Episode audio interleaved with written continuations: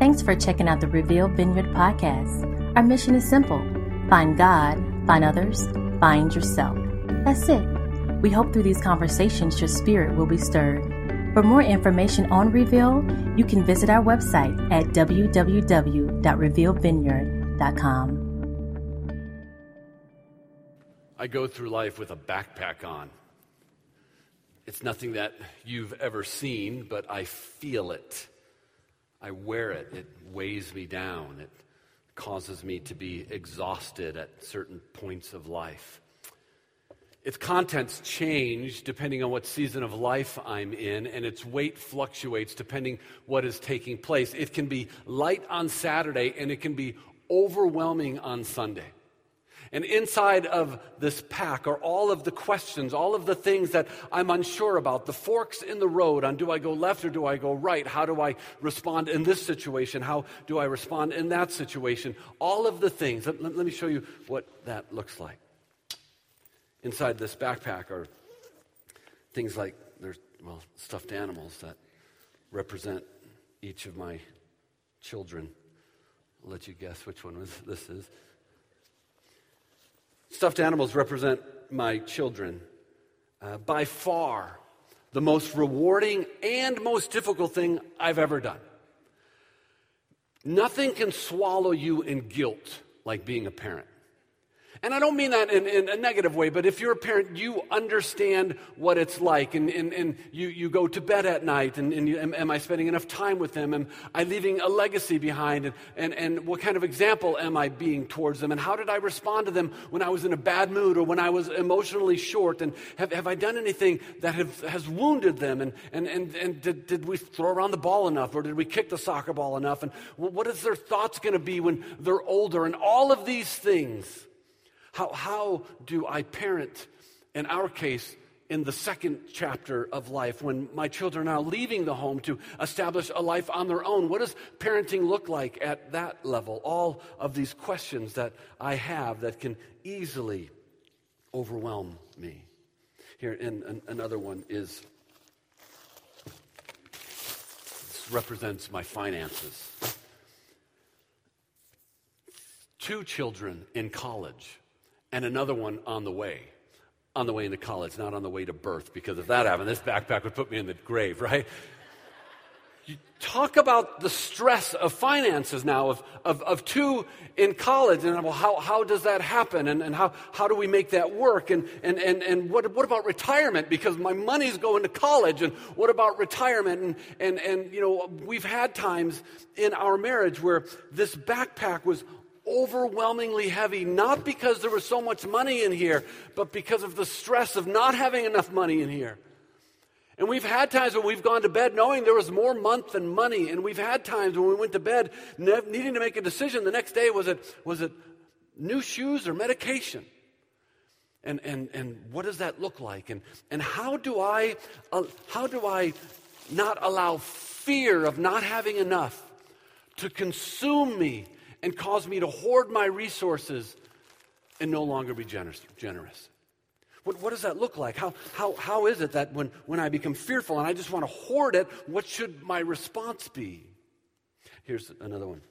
This is uh, an early photo of uh, Sheila and I, uh, married 23 years. Uh, and I, I haven't aged a bit, honestly. That's just amazing to me. 23 good years. Not always 23 easy years because she's a Texan, right? I'm joking. She would say something about me. But 23 really good years. And you know what they've been? They've been 23 years of trying to figure out how to die to myself and prefer her over myself. It's been 23 years of, of trying, to, trying to ask the question Am I loving her in the way that she deserves? Am I honoring her in the way that honors God? How do I respond to her when I am really angry? And what comes out of my mouth when we argue? And we do argue because she's a Texan. What, what comes out of my mouth? And how, how do I respond?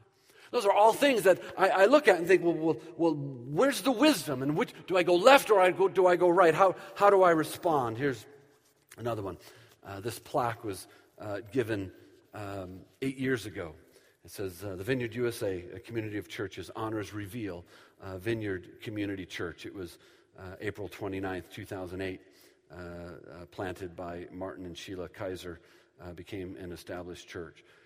what, what, what is, man, talk about one of the more difficult things that I've done is, is this.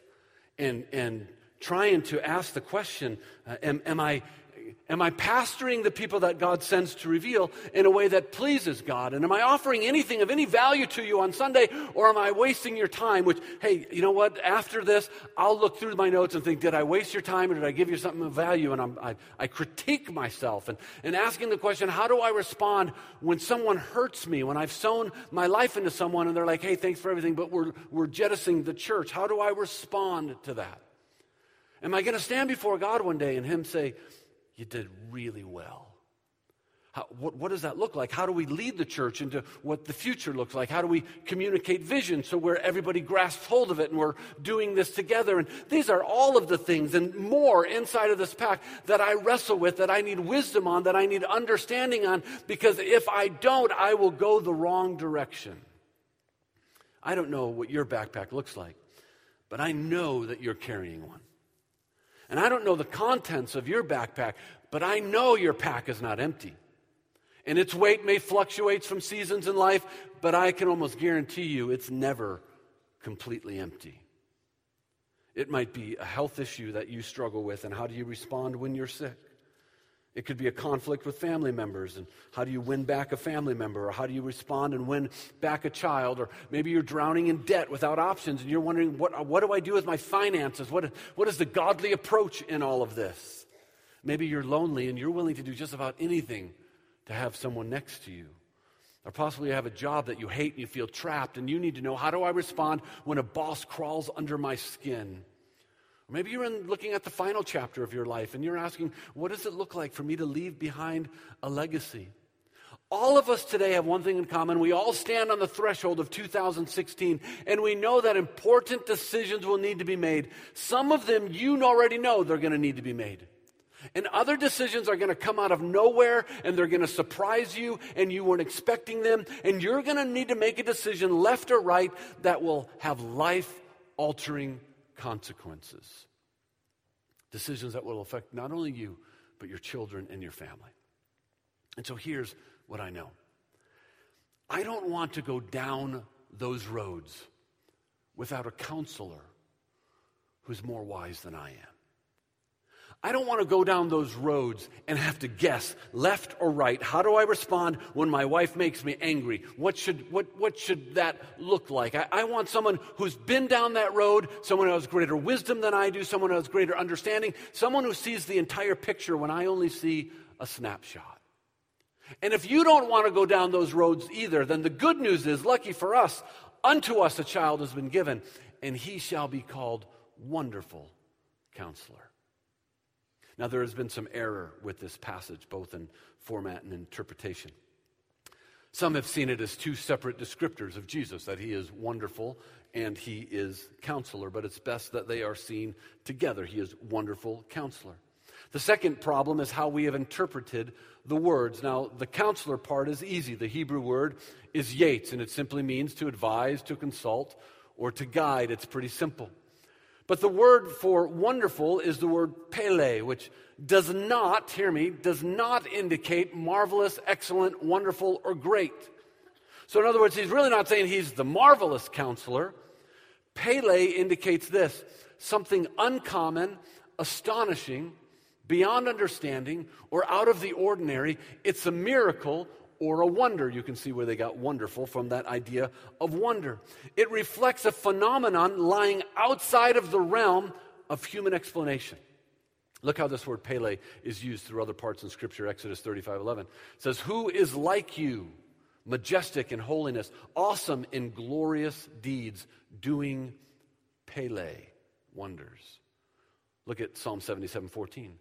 You are God who works Pele wonders. There it is again. You have made known your might among the people. And so when Isaiah was describing Jesus, the Savior, the, the Messiah who was coming, he's writing this 700 years before his birth. He was saying, Unto us is given the Pele Yates, the astonishing counselor, the one who counsels beyond your understanding to even understand, the miraculous counselor, the counselor of wonders. Can you call him that today? In your life, through your experience, can you call him the miraculous counselor? The king during Isaiah's time was Ahaz. Ahaz had a backpack on, uh, much like all of us. Matter of fact, it wasn't just Ahaz, it was all the people under his leadership, under his rule. The king and his people, they carried around this backpack weighted down with fear and worry. Because just north of their border, the northern kingdom and Syria were joining forces, combining military efforts to come through and to wipe out King Ahaz. And so God speaks to Ahaz through the prophet Isaiah. And what we're gonna, what you see is that God actually gave Ahaz counsel. He said, Look, I know you're worried, but here's my counsel to you. And what he actually said is in Isaiah 7 4, he said, Take heed and be quiet and fear not. Take heed and be quiet and fear not.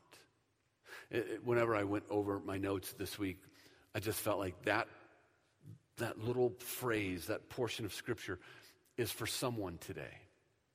And you got something in your backpack that's overwhelming you and weighing you down, and you have more questions than answers. And the word that God would say to you is to take heed and to be quiet and to fear not. And I love that be quiet part because today I think God would say something like this Take heed, be quiet, stop posting all of your complaints all over social media. Be quiet. All right? And fear not. In other words, saying, Ahaz, I know what's weighing on you. I know it looks bleak. I know you're questioning your next move, but I'm giving you counsel. Take heed, be quiet, and fear not. And Ahaz, when the counsel came, when his backpack was so heavy, God says, Here's what I want you to do. In other words, He said, They're not going to beat you in this war, so be at peace. Ahaz couldn't do it. The counsel came, God told him to go right, Ahaz goes left, and, and he formulates his own plan and executes it, and he goes and he hires Assyria. It says, Come and defend me, and he pays them. And so they go through and they crush the northern uh, Confederate, and then when the Assyrians had beaten them, they just kept rolling south and then wiped out Ahaz. So God says, Look, I'm giving you the counsel. Here's what you should do. But if you don't listen, it's on you. Isaiah 7 and 8 tells us about the Assyrian crisis. And at the end of chapter 8, there's a picture of gloom and darkness.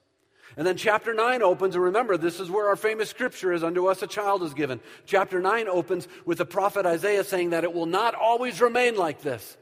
That God's going to come back around and He's going to give you another chance, and that gloom will not last forever. That gloom will give way to a brilliant light, and there's still reason for hope, and God has a plan and He will see it through. That a time will come, Isaiah said, when darkness will be dispelled by light and gloom will be replaced by hope. And in your despair, unto you a child will be given, and his name will be called Pele Yates, your wonderful, miraculous counselor. Reveal, I just I remind us today, regardless of what's in your backpack, unto you has been given a miraculous counselor who does not expect you to wander through life guessing, but he actually desires to lead us and to guide us, and his name is Pele Yates. He does things that no one else can do. He counsel in a way that is miraculous. His wisdom and his counsel is like nothing else. It's supernatural.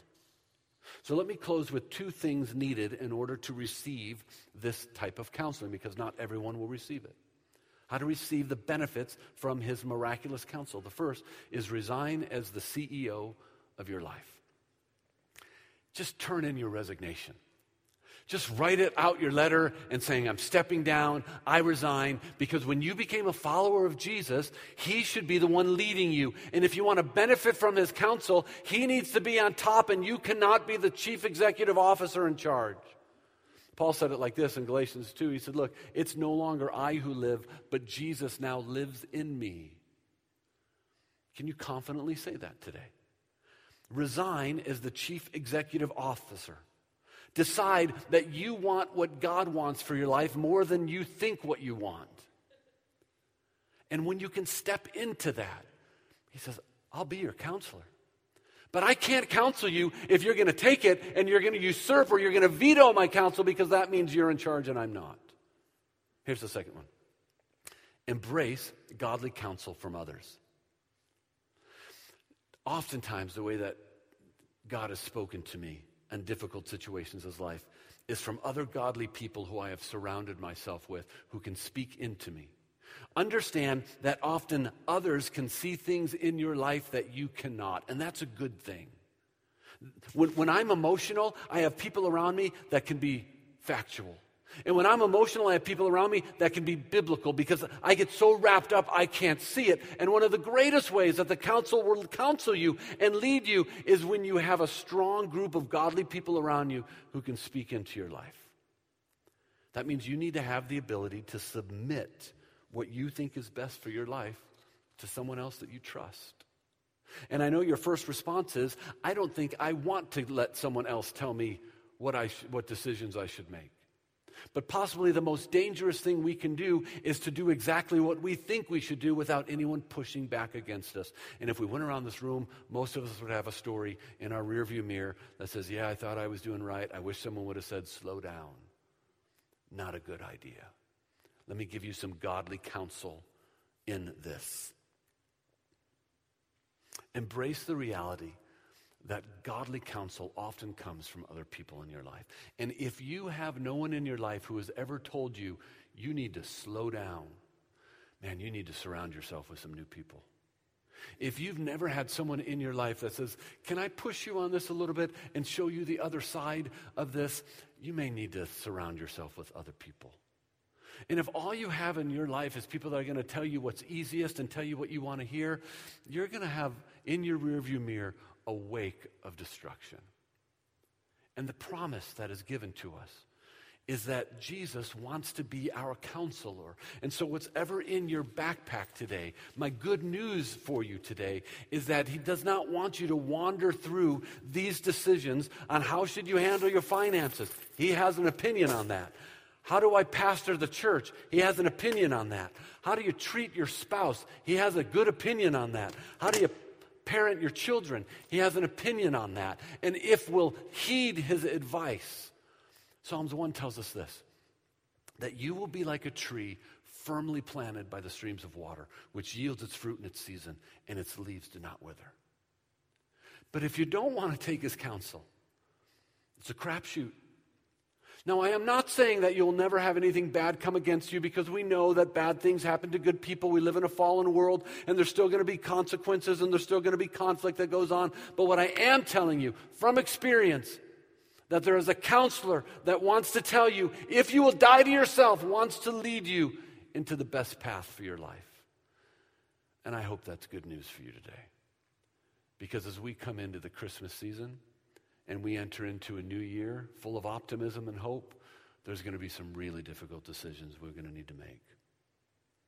And I hope that your Pele Yates, your miraculous advisor, will be heard through all of the clutter.